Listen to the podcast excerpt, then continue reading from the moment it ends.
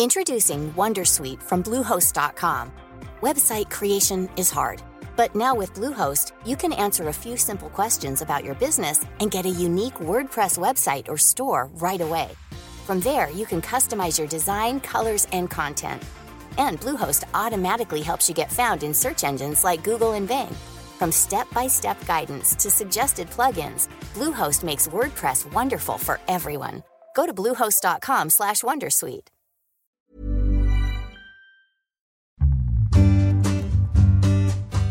G'day and welcome back to Shares for Beginners. Today I'm speaking with Robin Bowerman from Vanguard Investments Australia.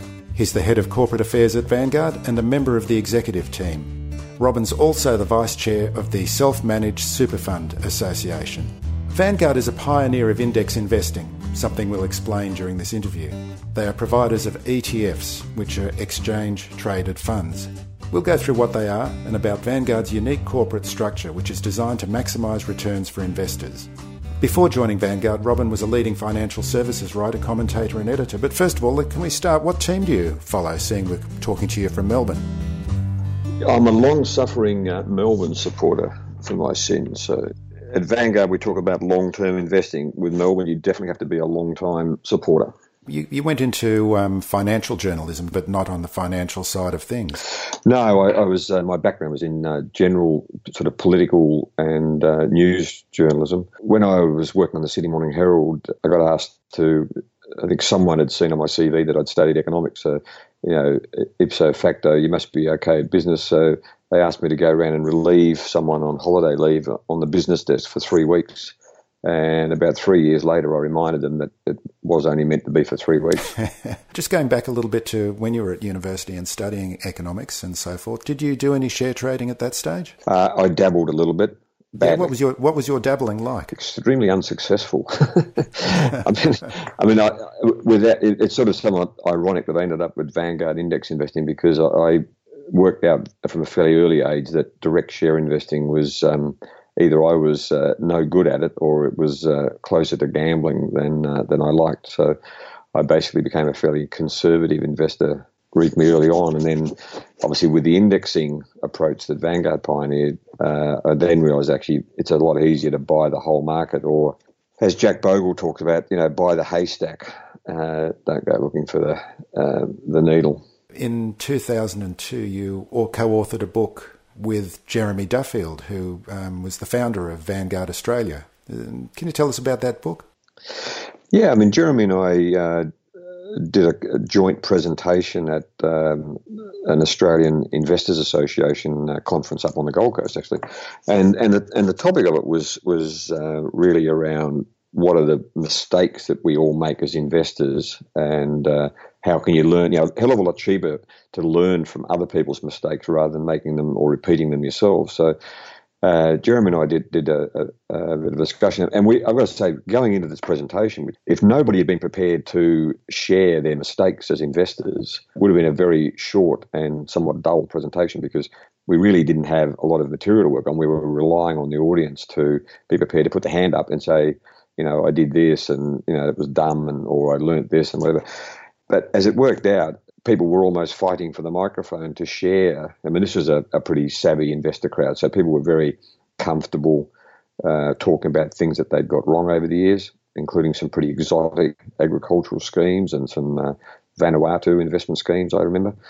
So we came out of this presentation with sort of our head spinning because it was like it was just this fantastic sort of uh, trove of sort of shared knowledge. So we decided to come back at the conference the next year, but this time we were a bit smarter and we taped it and transcribed some of the lessons and then basically set about how do you group the different types of mistakes, you know, whether it's trying to time markets, whether it's following past performance, uh, you know, whether it's, you know, taking a tip from the bloke in the pub that you've just met, uh, all these types of things we, we tried to group into um, you know categories of the most common mistakes that investors made, and, and the Wealth of Experience book was uh, was the outcome of that. So, what are some of the um, the common mistakes that you found people were making? Oh, probably the the most common one was um, the past performance issue, where you know something's gone up 10, 15, 20, 50, 200%, whatever, pick a number. And as human beings, we just assume that that's going to keep going. So people jump onto the bandwagon often as it's about to sort of turn down. So I think that was probably the, the biggest or the most common sort of mistake that people make. I mean, as investors, I think one of the really hard things to, to for people to understand is that we're actually not wired emotionally to be great investors because you know, we're emotional beings. As people, we, we respond to emotions. We, we particularly respond to things like fear and and sadly greed. So people typically will see people making significant amount of money in a ter- certain type of investment, whether it be stock A or stock B or property A or property B, whatever, and think, well, you know, I want a bit of that, and sort of, that, and they jump on. But often, you know, the the reason uh, at that point is that you're you're paying way too much for it. The market's sort of peaked, and if we look at cash flows into, um, you know, whether it's the Australian stock market or the US stock market, as as markets go up, people put more money into the share market. When markets crack, as they did through the GFC, for example, what happens? People take their money out of the market. It basically means that people are buying in when things are expensive and they're selling out when things are cheap. And it's, you know, Warren Buffett, I think, has the expression, you know, would you rather buy things at a discount or buy things at a premium? You know, we, we typically will go in when we're buying a television or a, a new a new phone or whatever whatever consumer good. We always go looking for the discounts. We look for the 20% off this, 50% off that. Yet in investing, when things are 20%, 30% on discount, because of the emotions around the market, that's usually when people are leaving the market as opposed to going into it. Now, having said that, you know, it's a hell of a lot harder to put your money into something that's just lost 30% in value than it is to buy a TV that's on a 30% sale price. So, understanding emotions and understanding particularly your emotional breakdown is actually very important to being a successful investor. My background, as you, as you mentioned, comes out of the media. Obviously, the, the daily news cycle drives a lot of emotion. There's a, there's a lot of information overload as well, isn't there? Absolutely. Well, a lot of it is, frankly, noise. Being able to tune out is you know a really good skill as an investor. And I think if you look at the, the very successful long term investors, whether professional or individual, they're typically people who understand there's some something's of value and they take a long term view of it and they're prepared to wait out perhaps the first one, two years where things are not sort of bubbling along, confident that uh, over time, you know, the value will be there. So it's a tricky thing, understanding your sort of, you know, short term emotions. I mean, I think it was uh, Benjamin Graham, you know, Warren the, the Warren Buffett's sort of inspiration, who said that you know, in in the short term, the, the stock market is a is a is a voting machine. In the long term, it's a weighing machine, and I think it's that's a really critical thing for investors to understand. Are they responding to the sort of voting machine piece, the, the short term noise, or are they actually looking for the long term sort of weight that's actually going to emerge over time as you know markets are reasonably efficient. They get it right more than not. But in the short term, emotions can drive values way out of kilter with what's actually the economic value. I've heard you mention the idea of the importance of doing nothing. Is that where this comes in, doing nothing when you just need to wait for the market to get back um, to be more favourable to the investments that you have? Yes, and I remember uh, you know, through the uh, the GFC, you know, when, when, markets were, you know, be honest, we were in turmoil, and you know, it was a one in seventy year event, so it was pretty unusual and pretty extreme, and the way the markets had shed value and different companies had collapsed, etc. And the whole financial system was under stress. But I, I remember Jeremy Duffield um, saying to me, you know, this is a really interesting time to be investing. You know, it's great for people who are not retiring for 30 or 40 years, this is a, a, a, terrific opportunity just to learn about markets, and they should do nothing. They should invest, stay in their super fund, keep investing the money in, in a regular sort of way, buying in, don't try and time it. And and he was right. I mean, you know, markets recovered. People that kept that stuck to having a balanced sort of investment approach did pretty well. The people that actually in the GFC that uh, got hurt. And you know, I remember a you know a good long term friend of mine rang me up about October, November 2008, saying, "Look, Robin, I know you you talk about long term and and staying in the market, etc., and all that sort of stuff." But I've had enough. You know, I've, you know, I've just retired. I'm just seeing my account balance go down. I can't take it anymore. I'm going to cash. And to, okay, and I actually wrote a note in my diary and just noted the day, and then within three to four years, you know, he, he would have been able to sleep a lot easier, knowing his money was in cash or in uh, you know defensive assets. But you know, three years later, the the the, um, the return on the portfolio was you know four or five percent up because interest rates were still reasonably high. And then if you look out over a longer period of time, markets were up sort of 40, 50 percent. You know, all that all that sort of income was so. It, it was a really good lesson in you cannot argue that there's powerful emotions at work when markets are in such um, sort of volatile mindsets. But at the same time, the real trick is to look beyond it. You know, why are you investing? If it's for a house deposit for the next year, then maybe you are better off out. But if it's for your retirement in 20 years, 30 years, even 40 years' time, then, you know, in, in, in the sort of Warren Buffett's language, you're buying into a discount. The market's a discount. So why wouldn't you invest into that sort of market? So I just want to get on to ETFs. I've become very interested in ETFs over the last year because um, I've, you know, like everyone, I've made mistakes, and a lot of people listening to this podcast, they've made mistakes with um, buying a stock and then it just tanks 20 or 30%. And related to that, one of the other guests that we had on this podcast mentioned the idea of single stock shock. And that's really stuck with me, single stock shock, and he's very much a um, a champion of ETFs. Can you explain what an ETF is, please? Sure. I mean, an ETF is an exchange traded fund, so it's it's really um, a pooled managed fund, which you know typically in the Australian market have been were unlisted. An ETF is simply a listed version of it. Robert, Robin, sorry, can we just go back a little bit because I just want to go back really to the basics of it. So, when you speak about a managed fund, that's kind of like um, something that you would buy off the shelf and someone is actively managing, whereas an ETF is different. How is it different? Uh, no, it's not that different because you can. You're right in the sense that you can buy a managed fund, but, and which is actively managed, and you know you, you could pick a certain manager, or you could buy an index managed fund, which is which is say uh, tracking the Australian share market. So, for example, at the Vanguard, you know, we have the unlisted, um, you know, ASX 300 fund, which gives you exposure to the whole Australian share market. The exchange traded fund, the ETF, is simply a listed version of the same portfolio. So, when you say listed, it means you can buy and sell units in that um, through the that trade. fund on the share market. Yeah, and, and it's it's easy as just opening up an account, your ComSec account or E Trade account or whatever, and just going and saying, okay, I want this ETF because I like um, to be exposed to the ASX 200, for example. Exactly, and so for a lot of people, you know, particularly people like with self-managed super funds, they already have a discount brokerage account, whether it's you know CommSec um, E-Trade, um, you know, Bell, you know, one of the online discount brokers, they've already got a stock stock brokerage account set up.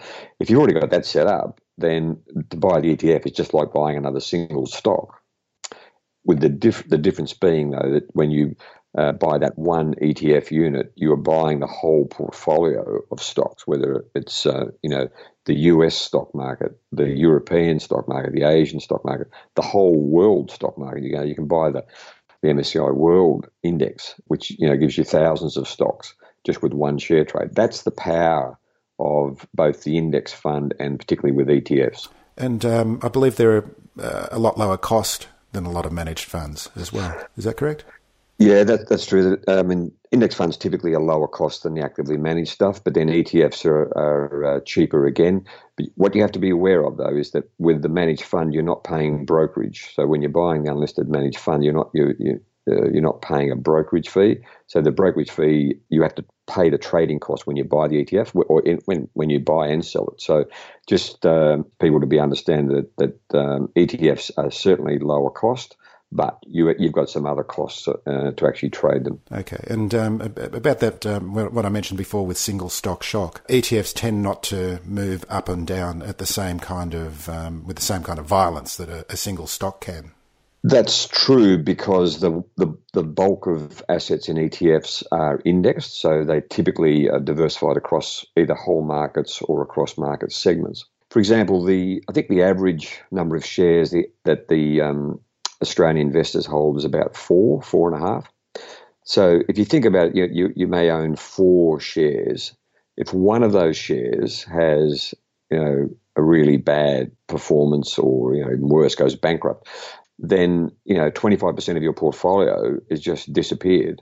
And that's pretty catastrophic in the sense of, you know, losing a big chunk of, of your portfolio just because you've, you've got, you know, three or four stocks.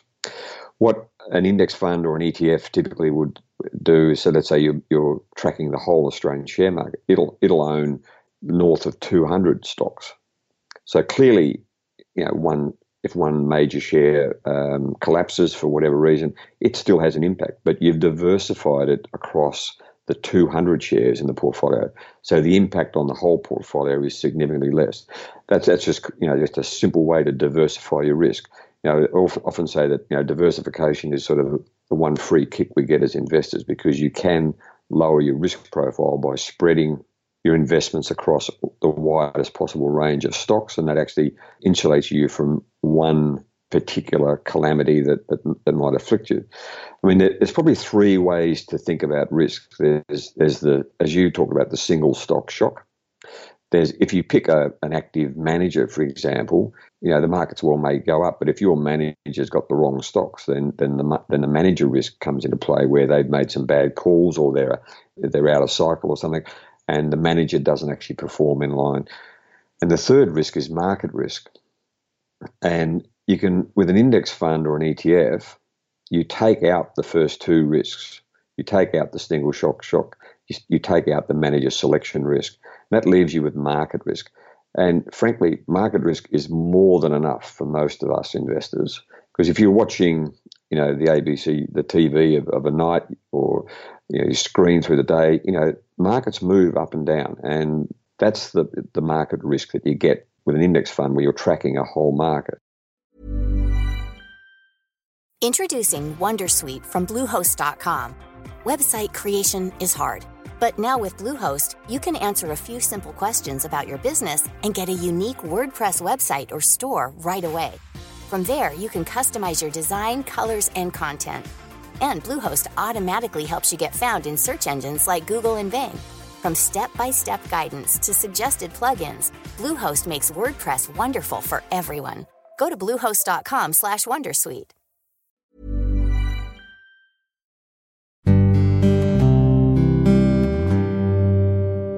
So if we could just get on to Jack Bogle then, because um, mm. Jack Bogle pioneered this kind of investing, and um, he's the founder of Vanguard Investments. Um, you've met Jack Bogle on a number of occasions, haven't you?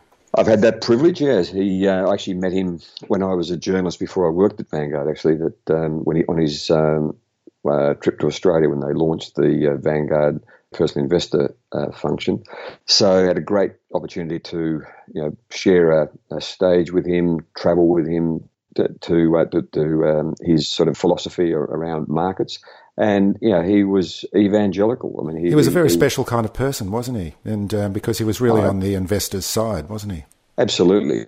I mean, in, he he basically worked out that uh, you had to try and give investors, you know, as he used to say, um, a fair shake. And what he saw was an industry which, at that time, particularly, was was um, you know had a lot of upfront uh, fees, upfront loads, as they're called in the US uh, you know, a lot of commission structures, a lot of cost that the investors were paying away. And, you know, he, he sort of had, I guess, this epiphany that, you know, when you actually looked at the, the short term uh, trading mentality of a lot of the uh, stock funds in the US, uh, they didn't actually outperform the broad market. And academics like Burton Malkiel, who wrote um, A Random Walk Down Wall Street, um, you know, was on a similar sort of academic study around, well, hang on, what, rather than trying to pick stock A over stock B, what happens if, you, if, if there was a just buy the whole market and let it work for you? Because certainly, you know, Malkiel's research showed that, you know, the US stock market had been this uh, great economic sort of way to create wealth over, over, over time. And, you know, we're not all, in fact, very few people have, you know, someone like Warren Buffett's ability to, to invest and uh, and create that sort of wealth. But here was a vehicle which really democratized investment. You know, Bogle's genius was to recognize that if you could capture the total market's return, and but to do it, obviously there's costs in doing it. You had to keep costs, you know, really low as possible. So he he called that abs- um, he called that the cost matters hypothesis, didn't he? Exactly. Yeah. And you know, in, in many things in life, you know, the more you pay, the more you get, right? Whether we're talking about luxury cars or uh, computers, whatever it might be. You know, Jack Bogle's argument was in investing, you know, the more you pay, the less you get because you know you, you effectively reduce your net return by the amount that you pay away in fees. And the other piece of it, he, you know, he, none, none of us know what the performance of markets or stocks or property will be in the future, but we can understand exactly what our costs will be going forward because that's you know that that that's a known factor. You know, you know what the fee is on the fund, you know what the fee is on the ETF. So you know what you're going to pay away in cost. What you don't know is what the performance is going to be. When I mean, just going back a little bit to the Jack Bogle story as well, is that um, he found himself at 44 with six children to feed and no job. And he was in this position when he actually started this idea of um, investing, which I believe at the time was criticised for guaranteeing mediocrity. So he really had a lot of belief in trying to do something. Yeah, oh yes, he he absolutely had the, had a vision around it. I mean, and yes, he, you know, he he was he found himself uh, looking for a new job in his mid forties because he was on the wrong side of a, a sort of merger uh, boardroom power struggle, and he decided it was time to put what had essentially been his university thesis into effect, and that was really that. And and it was called Bogle's Folly for decades you know, and it was spectacularly unsuccessful when it launched. I think you know the, the capital raising they had for you know it, it was um, you know twelve or fourteen million dollars, something like that, was was pretty modest compared to what they were aiming to do. And in fact, there was even um, um, posters put up inside some uh, pretty large brokerage firms in the US describing index funds uh, as un-American.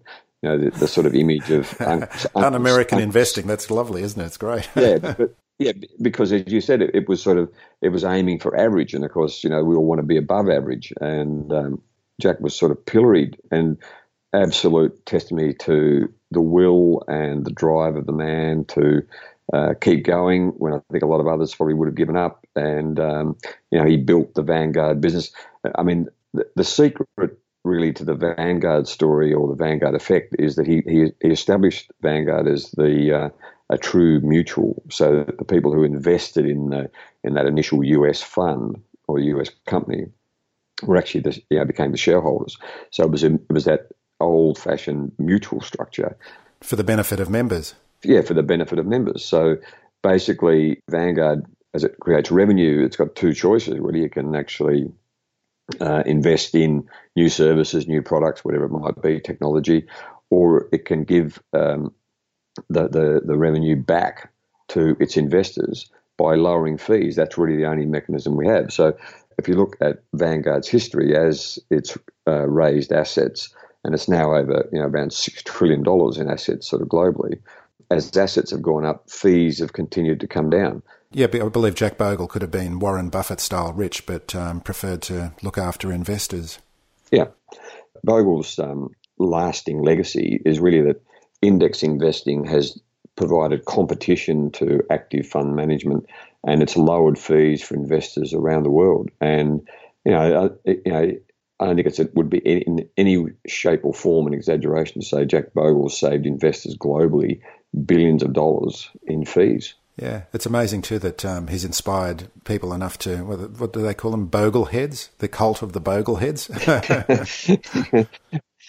Yeah, yes, that, that that's um, and, that, and that's a worldwide phenomenon. I mean, that, these are people who are passionate about um, the investment philosophy that Jack Bogle espoused so eloquently over so so many years. And I think you know when I uh, joined Vanguard, I think the year, the first year I joined it, I, I was uh, looking at some of the speeches that Jack Bogle done. I think he counted that he'd done 63 speeches in America that year. Yeah, so people really seem to love him and uh, get inspired by him. He's a great man, sadly missed.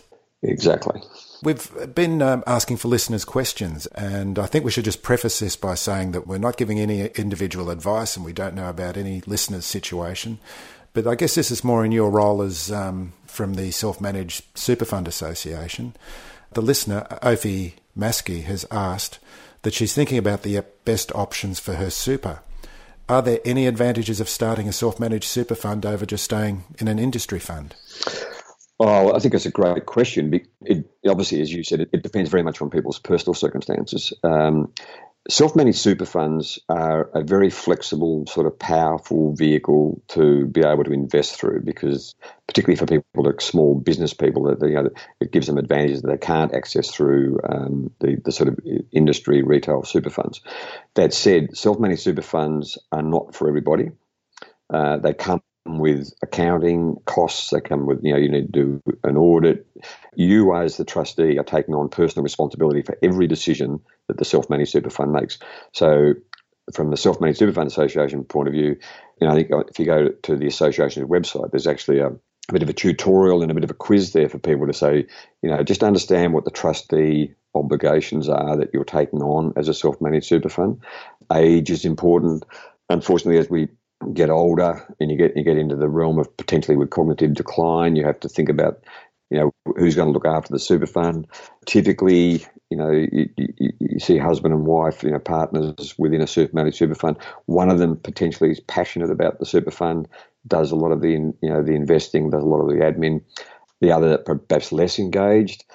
You know, if, if one partner. Passive. You know, we call them passive investors. yeah, exactly. Or, but if one, but if one partner, if, if, there's a breakup in the partnership, or one partner sadly passes away, you know, the other can find themselves with a fair bit of complexity about something they don't know too much about. So you just got to be eyes open as to what the responsibilities are on you as a trustee of a self-managed super fund.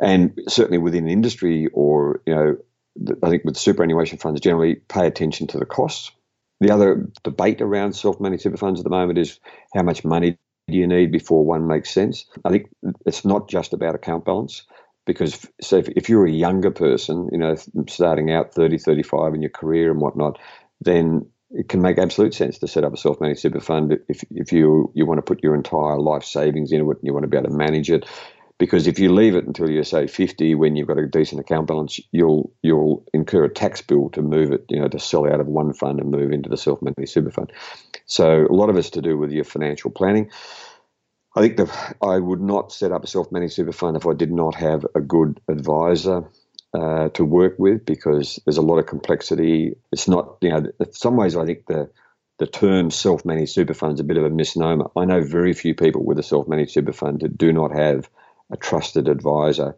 specialist advisor, sitting alongside them in the background, helping guide their way through it. And certainly on the administration, etc., you know, a, a very few people actually do the whole admin piece themselves.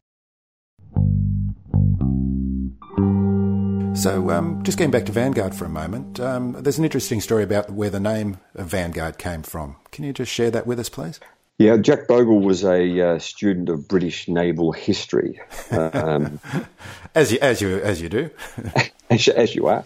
Um, yeah, he he was at so um, so Vanguard was the uh, you know it was based on the I think it's the Battle of the Nile. I'm, I can not remember the year off the top of my head, but uh, you know basically. Um, Nelson's flagship in, in the sort of uh, battle in a one of the famous naval battles uh, with the French at the time so people can look that up. But I think one of the things that attracted Jack to it was I think the, the British were undermanned, and it was like uh, the, the you know, it was apparently a pretty stunning victory for the David and Goliath story, strategy. was it? Exactly, yeah, yeah. yeah. So, um, one of the most interesting things I've noticed on the Vanguard website is the Vanguard Interactive Index chart, which we'll uh, put a link to on the website. Can you um, give us a bit of an idea about how a newbie should approach this chart? Well, really, that, that chart, what it does, it allows people to understand the power of markets.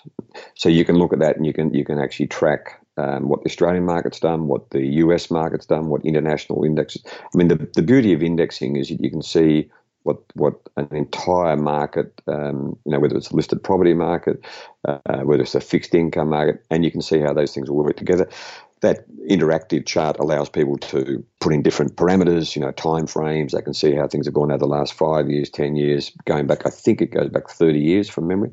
So it's, it's just a great way of understanding what markets can deliver over time. And again, comes back to that Vanguard message around uh, stay the course, as Jack Bogle uh, famously used to say. And, you know, really it's about the long term. And um, if you go back to that chart now and look at it put in the um, the years around the global financial crisis, you know, the sort of 07 to 10 uh, years, and to see how sort of you know dramatic, and then go and look at it within 20 years, and suddenly, you know, what was a very dramatic event for anyone that lived through it.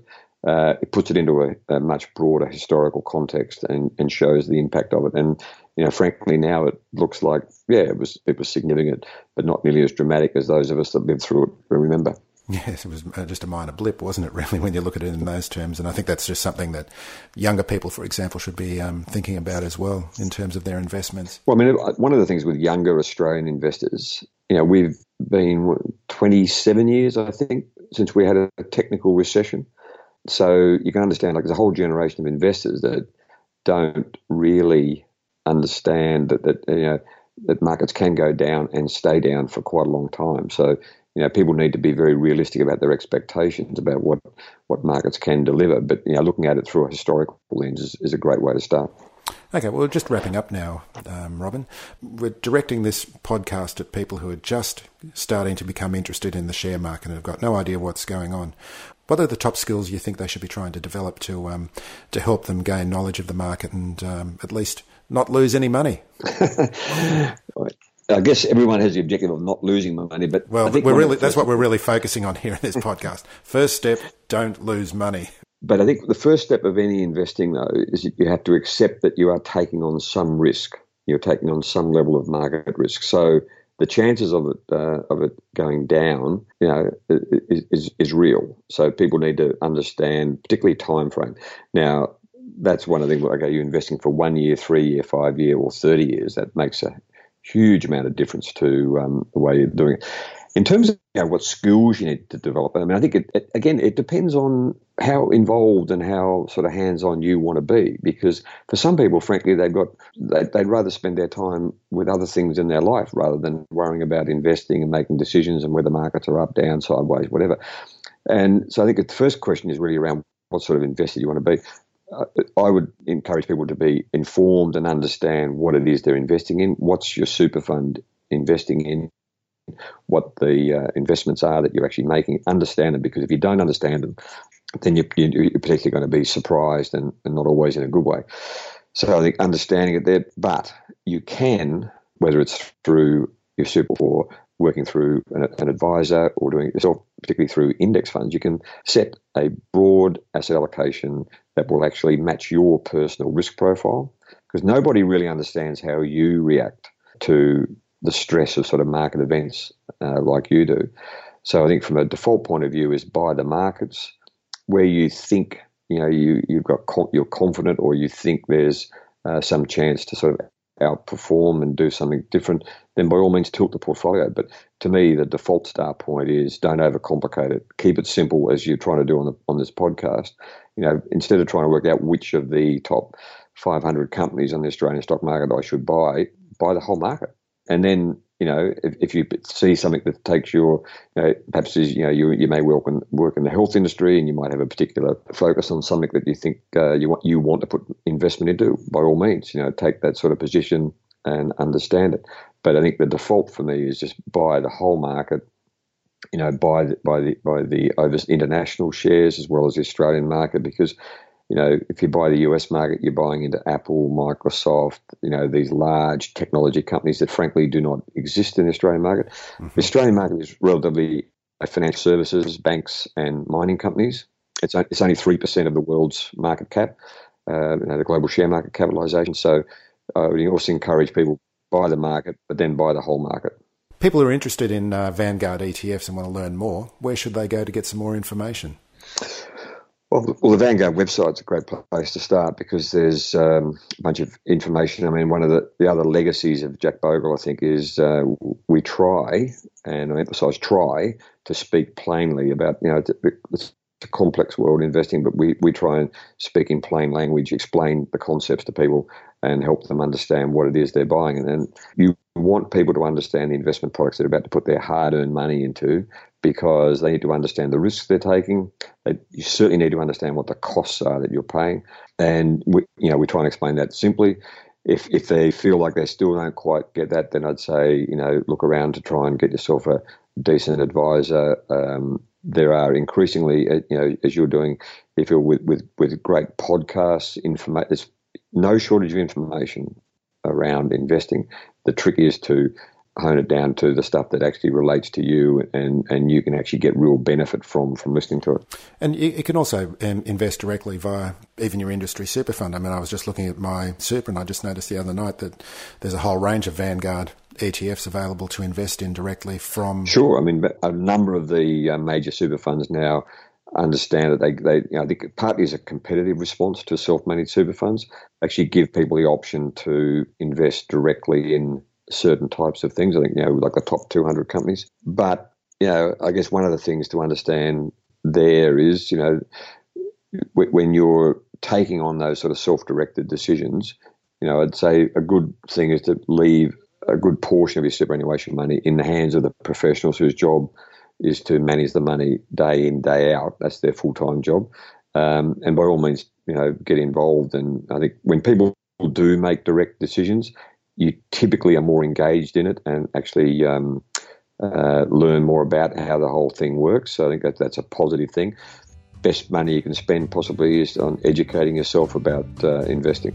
Okay, Robin, thank you very much. It's been a pleasure talking to you. No worries, Phil. Thanks for that. Thank you. Shares for Beginners is for information and educational purposes only. It isn't financial advice, and you shouldn't buy or sell any shares based on what you've heard here. Any opinion or commentary is the view of the speaker only, not Shares for Beginners. This podcast doesn't replace professional advice regarding your personal financial needs, circumstances, or current situation. And I'd also like to say a big thank you to Christopher Soulos of Garlic Breath Studios for all the fantastic help with the music production.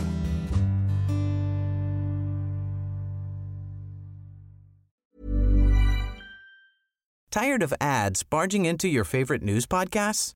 Good news. Ad-free listening is available on Amazon Music for all the music plus top podcasts included with your Prime membership. Stay up to date on everything newsworthy by downloading the Amazon Music app for free or go to amazon.com slash news ad free. That's amazon.com slash news ad free to catch up on the latest episodes without the ads.